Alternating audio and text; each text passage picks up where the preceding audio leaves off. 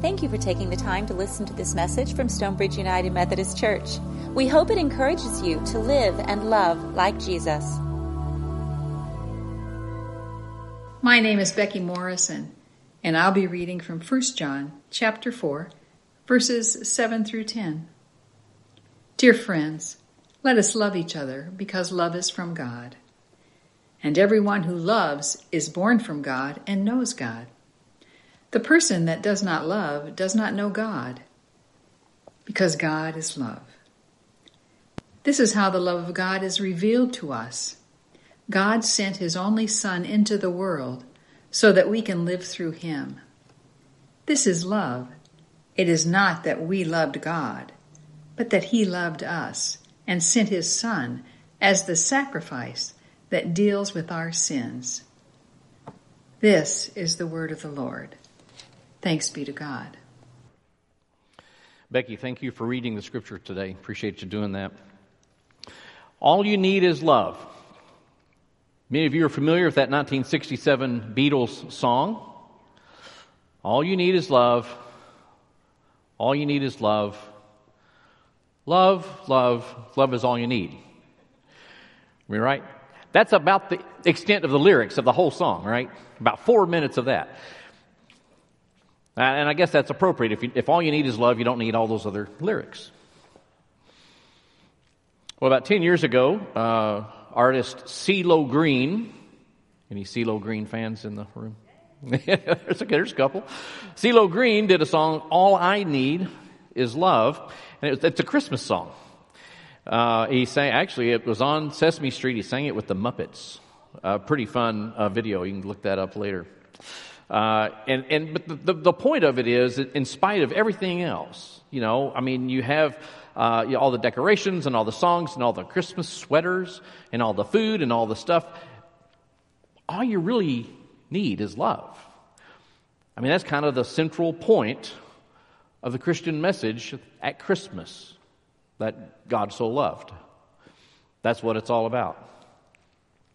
We are in the season of Advent uh, Advent, the word means coming or arrival. So it's the anticipation, the preparation of the arrival of the birth of Jesus.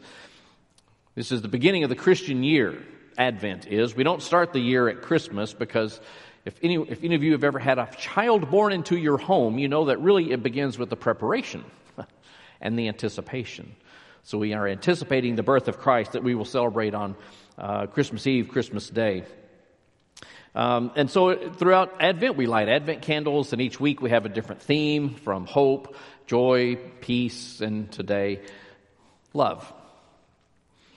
Now, most of us have a pretty basic understanding of the Christmas story, uh, no doubt. A lot of people have, even, even people who aren't all that, wouldn't consider themselves a churchy person, have some understanding of the Christmas story that Mary and Joseph uh, were engaged and, and, and she was uh, found to be with child, but God intervened. That angel spoke to both Joseph and Mary and said, Something bigger is going on here. Hang in there, because God is making sure that, that the Savior is going to be born into the world through you. You are the vessel of God's love into the world. You will name him Jesus. And so they so they hung in there. And then and then of course then they went to Bethlehem where Jesus was born. And then the angels sang to the shepherds and the shepherds came to see the baby. And you know we know the, we kind of know the story. In some ways it's it's difficult and a, a challenge when we're so familiar with the story. Because you can someone can say well you know what happened on Easter?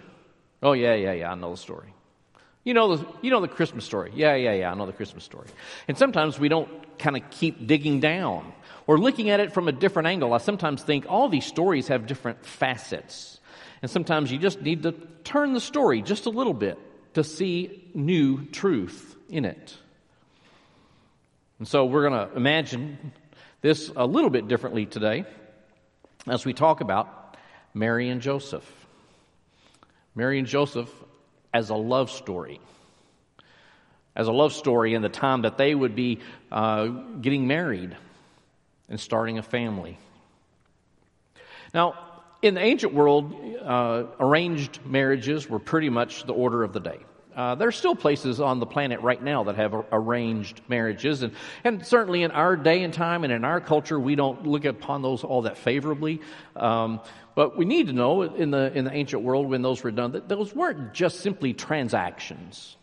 They weren't just simply a, a, giant power differential on the side of the male. They weren't just simply the exchange of money for someone could get married to someone else.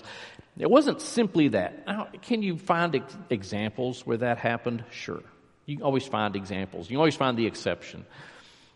But in those arranged marriages, it is not unknown that there would be actually love between the couple. There's plenty of evidence of loving relationships that developed. For one thing, this is all they knew. This is all they knew. So that's what this is what they worked with. That they, tr- they truly developed a love for one another. So we're going to look at this from the, from the viewpoint of uh, ancient Jewish marriage customs. And, and, there were three parts to it. I'm going to just tell you what those three parts are, and then we're going to go back and talk about each three, each of the three. Uh, and, and in that, we're going to see some parallels between not only in the ancient Jewish marriage ritual, but also parallels in the ways that God loves us and invites us into a relationship. So, the ancient Jewish marriage customs, you had stage one was the contract or the ketubah, and that this was uh, the contract that was entered into on the part of the families, generally the fathers of the woman and the man. Then you had the huppah, the second part, huppah, which was kind of the engagement period. We think we would think of it as an engagement period where we're really getting to know each other, and then ultimately the consummation of the marriage. And then after that, you have the feast, the marriage feast. So we'll start with the contract with ketubah. So Mary's father would have sought out Joseph. He would have gone to Joseph to say, my daughter, Mary, is of marrying age, and I think you'd make a great husband for her. Now, how did, how did that transpire? Did, did Mary's father see Joseph himself and think he'd be a great husband, or did Mary say, Hey, Dad, I know I'm a marrying age, and uh, have you noticed Joseph? We don't know how that happened. But somehow or another, it was thought that Joseph would be a good husband for Mary. And so, and so her father would go to meet with him and then probably meet with his father and there would be some kind of conversation about, okay, what's, what's the, what's the arrangement going to be? Now, often this was a financial arrangement in the ancient world. And, the, and, his, and his financial arrangement would have been money for, to, in, for the privilege of marrying Mary. Now, rabbis insist that this began as a way to protect the woman that if in the event that things would fall apart, she would have some, something to fall back on. So they would have gone and they would have worked this out and they would have uh, come to an agreement. Now, at this time, probably in, in most customary ages, uh, Joseph would have been like 19, 20 years old. Mary would have been quite a bit younger. In, in that day and time, in that culture, uh, early teenagers were considered of marrying age. We don't think that now, um, but that, that would have been the case then. And so they would have uh, entered into this agreement and they would have written all of it down, I mean, literally in a contractual form, and they would have signed it, and technically, they were married at that moment. Legally, this was binding. They were married. Now, Mary would have continued to live in her father's house, but they would have entered into the second phase. Now, we'll get to the second phase in just a minute, but let's consider this first part, this contract. In some ways, this reflects the ways that God has shown God's love toward us because God loves us first. God comes to us 100% committed to us already. Not waiting to figure out if you're, you going to get your life together? Or are you going to are you going to be able to answer, you know, questions about the Bible? No, God just loves us. And God invites us into relationship. First step, 100%. God is all in and invites us to be all in in this committed relationship together.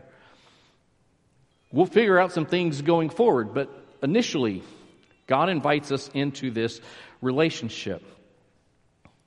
I mean, we, we think of the sacrificial love that God showed that uh, we sang it a while ago God, for God so loved.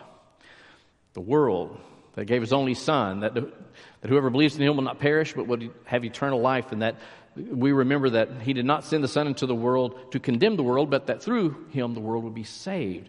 That this is a sacrificial love. God is 100% in, no strings attached, fully committed right now, and invites us into a relationship. God invites us to sign up. In a sense, God says, I've signed the contract. Why don't you sign it too? So then, after you, you enter into the relationship, you have the second phase, huppah, the engagement period, you might say. That once we're committed, we spend the rest of our lives learning more about the nature of God. We learn more about the meaning of the Scripture. We learn more about the, the living and the practice of a Christian life. We continue to learn these things in the context of a committed relationship with God. As opposed to, well, we're, we're just going to kind of try this out, God, or God saying to us, well, well, we'll try this out and see if you're going to be okay. And I'm going to, no. God's committed to us, invites us to commit to God so that we can continue to learn and grow in the committed relationship. And so Mary and Joseph enter into that time period. Technically, they are bound together, but this is the time to get to know each other. And so we think of it as the engagement period as the time that they are, they are spending time doing these things. And I know this is a little bit backward from what we think of our relationships. We kind of want to start with just, you know, we, we get to know each other, we're friends, we hang out, maybe we go out on a date. Can we call it a date? You know, that kind of thing. And then, you know, then we start to get serious, and then eventually the engagement, then eventually the, the uh, uh, commitment. Well, they, they go at it really kind of backwards. They commit. And you have to wonder if in that commitment, I mean, with the mentality, this, this kind of needs to work.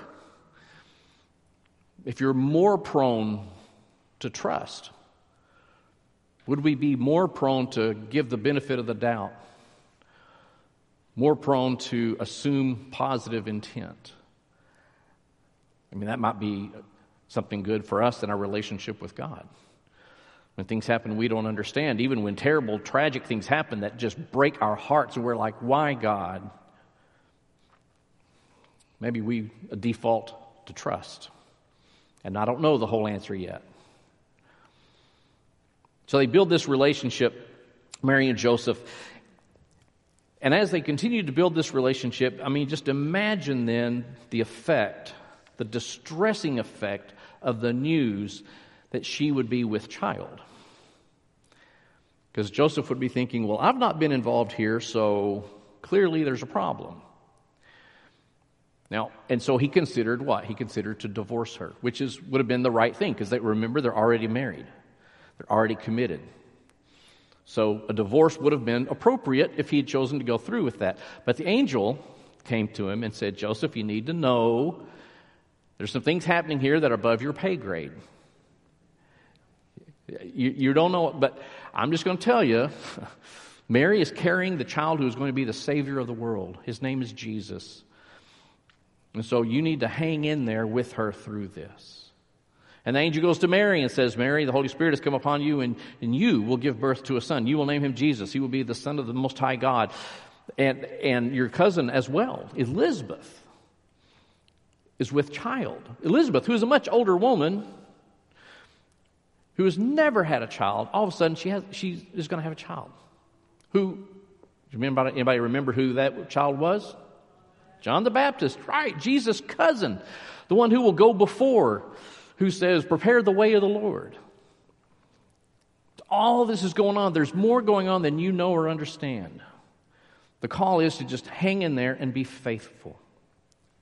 Now, in our day and time, I want to be sure to say, because I know there are those who would say, yes, you just, you know, at all cost, stay in the relationship. And this, friends, we're talking about a couple who love each other. We're not talking about those abusive situations that no one should stay in. That's not what we're talking about. We're talking about a couple that love each other and some things emerge and develop. It's like, I'm not sure what this means. And so they hang in there. Mary and Joseph hang in there together through this time. Something more is coming. God is not finished yet. Now, ultimately, Mary and Joseph are going to move in together. As, as, so, through this Huppah time period, usually around a year, Joseph would be preparing a place for them to live once they were able to consummate the marriage. And so, um, so he would have been preparing this place, and so they're uh, when it's the appointed day, when they a day they've decided on. Well, Joseph and his family would be in his father's home, and they would family friends they would gather the whole wedding party, and they would go to the home of Mary where she would have her friends and family all gathered around. And then they would all go to the place where they would have the ceremony, a brief ceremony, and the place where they would have prepared for them to live. And so there would be a brief ceremony, and then Mary and Joseph would consummate the marriage, and then when they, when they emerge, you go to the third phase, and that's the wedding feast. Now, we do this, uh, certainly, the, the, marriage feast, we do this as, re, as reception. Sometimes they're very simple, sometimes they're more elaborate. Uh, or put it another way, sometimes they're less expensive, sometimes they're really, really expensive uh, in our day and time, right? Uh, but, but it's a celebration. It's intended to be a celebration. It, out, of, out of joy for the couple who have come together, for uh, it's, a, it's a time that we remember our own blessings, we remember our own commitments. And it becomes a, a special time for everyone. And so this marriage feast would last seven days. Now, that doesn't mean it was all one party the entire seven days. They'd have the initial day, and then there would be types of celebrations for seven days. So this was a big time. Now we know a little bit about this just from the story of Jesus, Jesus' first miracle in John chapter 2, right? When he was at a wedding with his mother, Mary, they were at a wedding in Cana, and the host ran out of wine to give to the guests for the wedding feast. And so he, Jesus turned water into wine. So these wedding feasts were a big deal. The idea of a feast is to celebrate, to remember and be grateful, to rekindle your own commitments, to invite God to continue to do miraculous things in the world. That it's a time as Christians, people of faith, we, we, we, celebrate that God is love, as the scripture says. We celebrate that God gives love through his son, Jesus Christ. And then, as people in the committed relationship with God, God's love flows through us. Thank you for listening to this message from Stonebridge United Methodist Church. You are invited to worship with us every Sunday morning at 10 a.m.